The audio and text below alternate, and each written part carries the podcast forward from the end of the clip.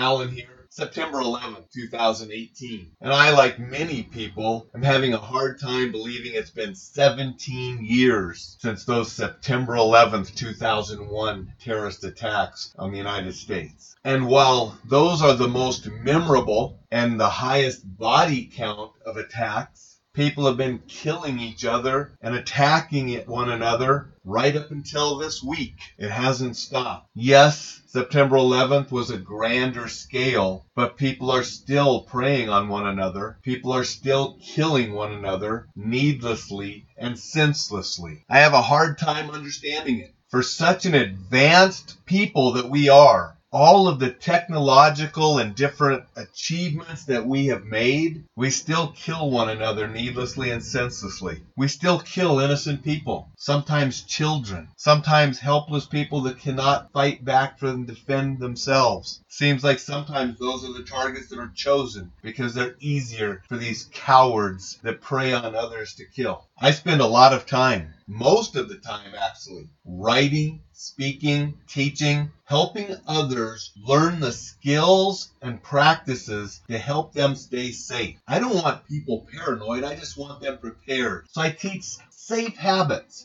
so you can enjoy life more safely. And I teach people how to defend themselves for when the unthinkable does happen. Not to make them paranoid, not to make them scared, but to empower people with the habits and skills that can help them enjoy life and defend themselves if they have to. And I sincerely wish it wasn't needed. I would gladly help people in other areas if people would quit preying on one another and quit killing one another. It sickens me to see the darkness in this world. And I study the darkness so I can help others avoid it and prevent it. And it really is sad to see where some people have gone and what some communities have become and what some populations accept Today we're remembering those 2,996 people killed, over 6,000 injured, and a ton of people that have died with cancer and other diseases related to 9 11 because they rushed in to help others and then were exposed to the things that have then killed them. So they literally gave all helping others. And we need to remember them today.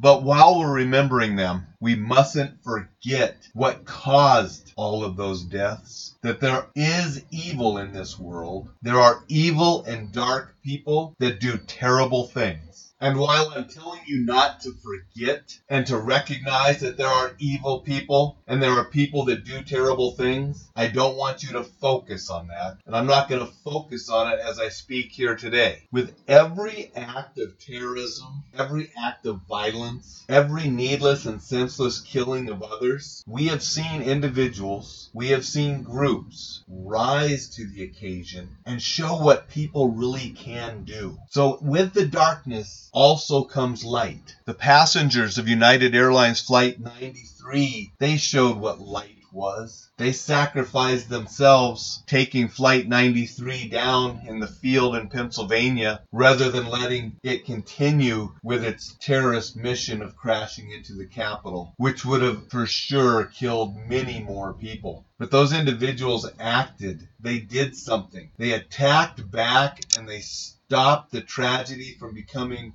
worse than it already was. They lost their lives, but they saved others doing it. Their heroism needs to be remembered, and it's an example of the goodness and the good that people can do. It also shows that ordinary people can rise up and stop these killers. And you don't have to have advanced training. You don't have to have advanced weapons. You have to have the mindset and the will to do something and stop these killers at any cost. They had that and they were able to stop the killers. And sadly, they lost their lives doing it. But there are many other incidences where people have risen up and stopped violence, stopped the killers, and have lived to tell the story about it later.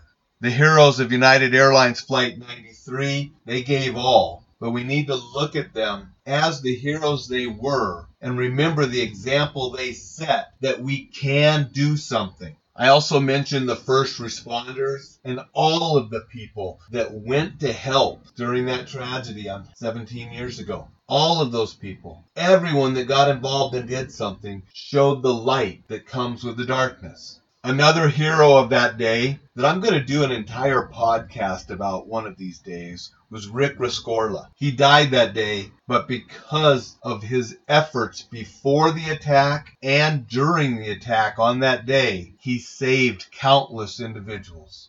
It's these examples of people doing good, of people helping others, helping those that they don't even know. This is what we must remember. And not just today, not just one day a year should we remember these individuals. We should remember them every day of the year by how we live and how we act. We want to be prepared. We want to practice safe habits. But we want to have the mindset to get involved if something does happen. We want to help others. We need to do everything we can to prevent senseless and needless killing, but we also need to do what we can to be prepared to react when it does happen. And we need to show a little more kindness and love to our fellow human beings regardless of race, creed, color, religion, or anything else you can think about people, because we're all in this boat together, and none of us are going to get out alive. Death is knocking on all of our doors one time or another, but why don't we help each other so we can all enjoy life and make it as long as we can?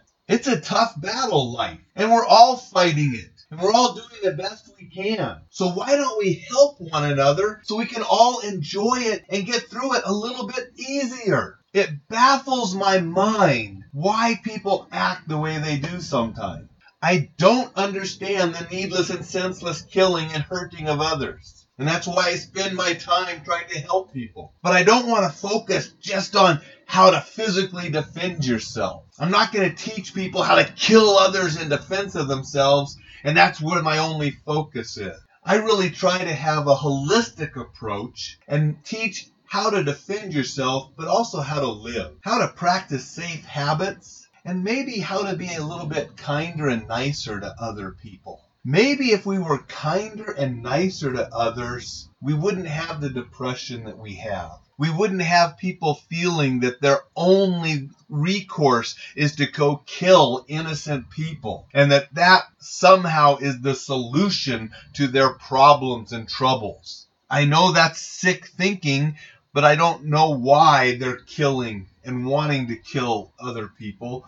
I don't know their problems that drive them to that. But maybe, just maybe, if we were nicer and kinder, maybe we could prevent some of that in the first place. And so we take a day like today, where our thoughts are with all of those that lost their lives and all of those that gave their lives trying to help others. And we take that feeling and we think to ourselves, what can we do? You know, what can I do to help others? and make the world a little bit better.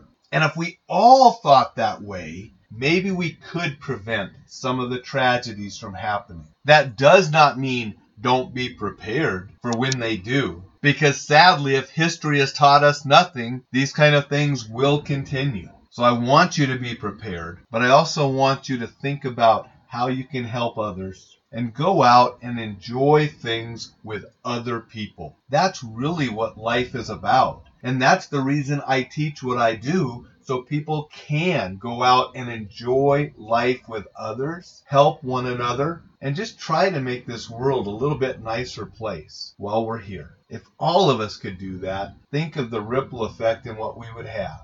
So that's my little sermon today. I hope it resonated with you a little bit, and I hope you'll think just a little bit about what you can do to be prepared, what you can do to help others, and look for my resources to help you go out and enjoy all life has to offer and do so safely.